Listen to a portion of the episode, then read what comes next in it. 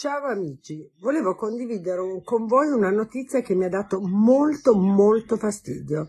In questo momento è in corso il Consiglio dei Ministri, vabbè lasciamo perdere, dovranno decidere su autostrade, hanno fatto un tale spasticcio che vedremo come ne usciranno. Ma detto questo, devono mangiare, come normale che sia, perché tutti mangiamo. E cosa decidono di mangiare?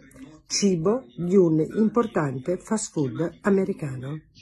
Allora mi fa incazzare questa cosa qua, perché noi tutti dovremmo sostenere l'economia italiana, le aziende italiane, il cibo italiano, le eccellenze italiane, questi si mangiano i panini di un noto fast food americano. Complimenti. Io ascolto il gruppo misto.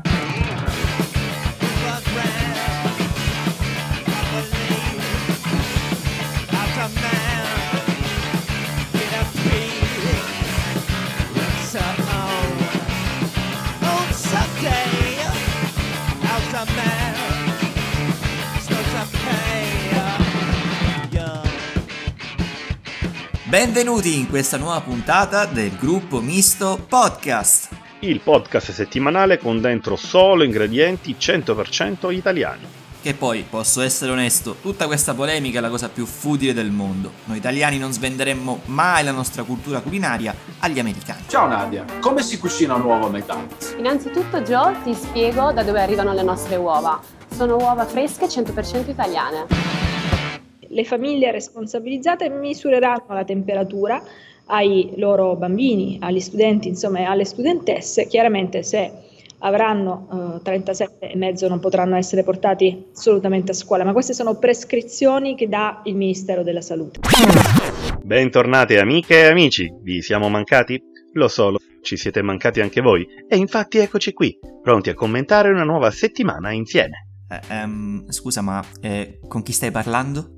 Con il nostro pubblico di ascoltatori. Perché? Eh, no, nulla, no, non sapevo che anche i tuoi amici immaginari, oltre tua madre, ci ascoltassero. Che hai detto di mia madre? Niente, niente, niente. Comunque, scusa, non volevo interromperti, prego, vai pure avanti.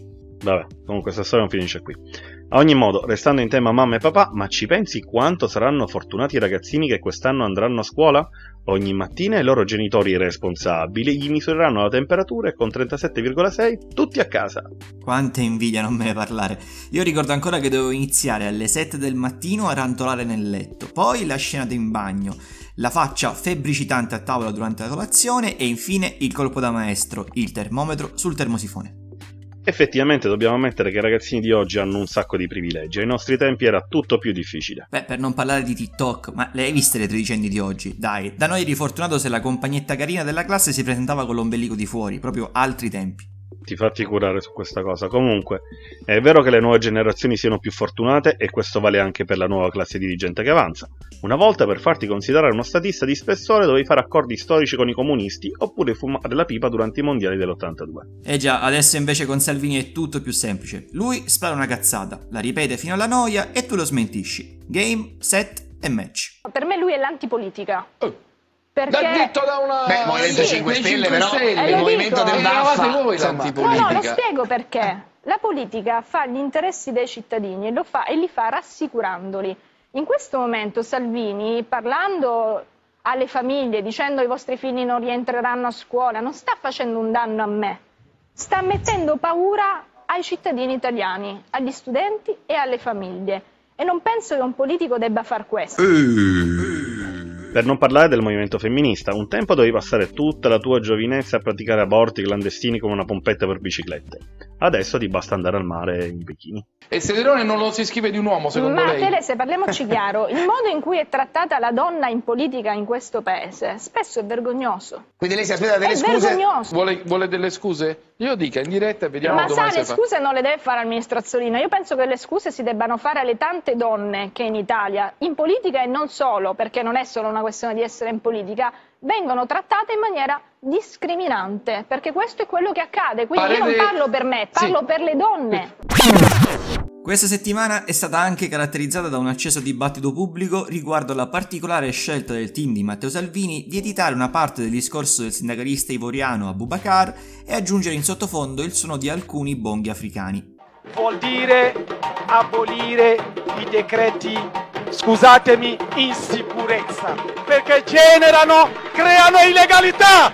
I decreti vanno cancellati, vanno aboliti, non c'è luogo di fare operazione di maquillage. L'aggiunta di una colonna sonora al suo discorso non ha fatto impazzire di Gioia Bubakar, che infatti ha annunciato un'azione legale nei confronti di Salvini per diffamazione e razzismo. Pronta la risposta del leader della Lega che dice questo immigrato vuole farmi causa perché difendo gli italiani? Auguri e bacioni. Beh, va detto che questa è una tematica davvero complessa e noi del gruppo Misto Podcast, come sapete, non piace giudicare senza prima aver approfondito ogni argomento. Per questo motivo abbiamo voluto utilizzare un metodo infallibile per stabilire se si tratti davvero di razzismo o meno, il metodo Titanic. Aspetta, di che stai parlando? Grazie per la domanda. Il metodo Titanic consiste nel verificare se l'aggiunta di una determinata musica in sottofondo comporta un miglioramento o meno per l'evento raccontato. Eh, eh, senti, qua non c'era sul copione questa parte, te la stai inventando? La- lascia stare, lascia stare. Ti fidi di me? Fido di te, Jack. Ecco, quindi in esclusiva per voi alcuni discorsi passati alla storia con l'aggiunta della teoria Titanic.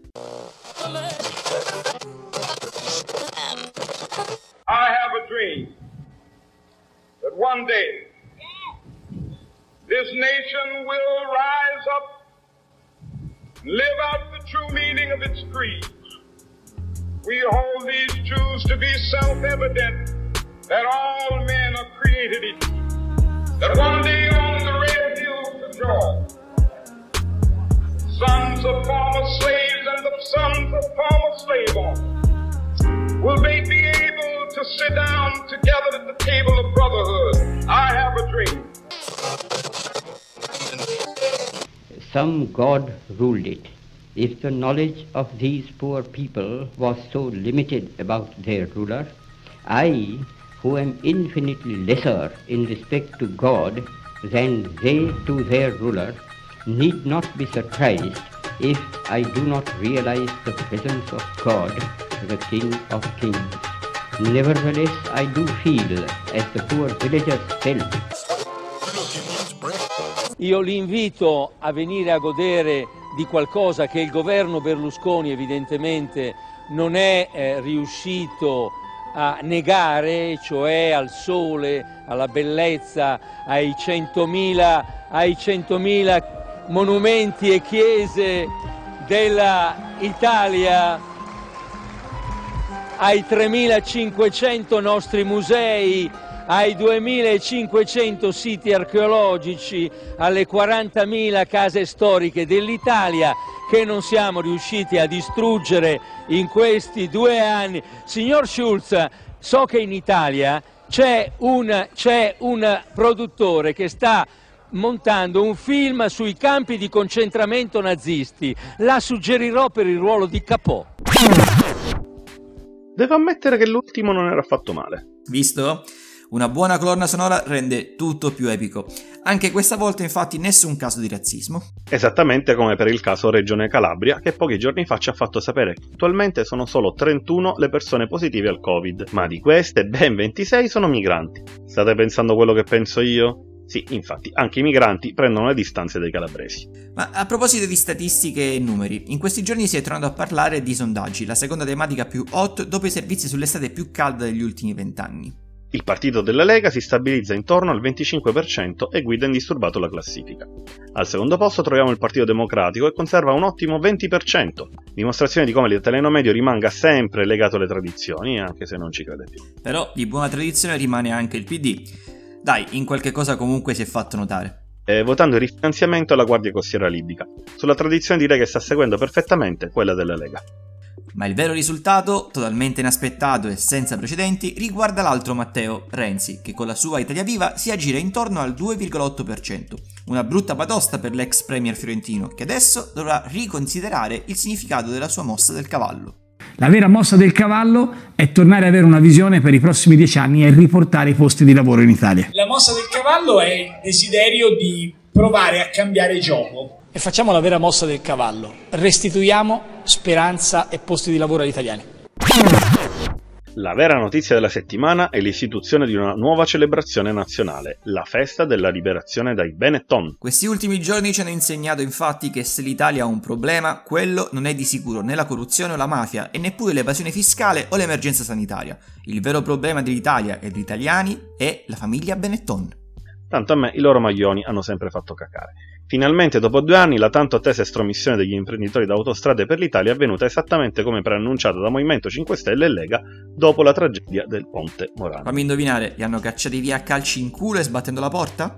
Sì, però prima hanno acquisito buona parte delle loro quote societarie, Dio solo sa quanto, per poi comunque lasciargli un provvisorio 10% di consolazione. Eh, a me non sembra proprio una vittoria, essere onesto, eh? Fidati, è il miglior risultato possibile, lo dice anche lui. Sì, è il miglior risultato che potevamo ottenere. Eh, riuscire a essere riusciti a levarsi di torno finalmente la peggior famiglia di industriali che gestiva il più grande, importante e remunerativo asset pubblico, le autostrade, è un risultato che diciamo chiaramente l'abbiamo ottenuto solo perché c'era una forza politica chiamata Movimento 5 Stelle che non ha mai mollato.